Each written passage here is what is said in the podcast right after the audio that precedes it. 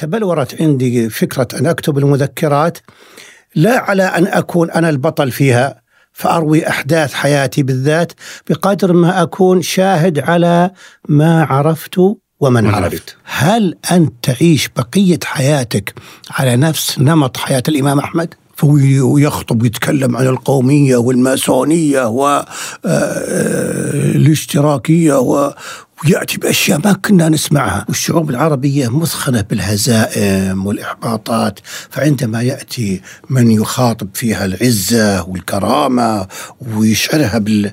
ب... تتفاعل معه. تتفاعل معه وتعشقه. أصلا ما إحنا كنا متسامحين بس أتت الصحوة وألقت علينا يعني أحمال وأثقال ما كنا نعرفها. هذا كلام غير صحيح. المرحلة العمرية اللي نعيش فيها أنا في تأملي لها أن أنها أسعد مراحل العمر.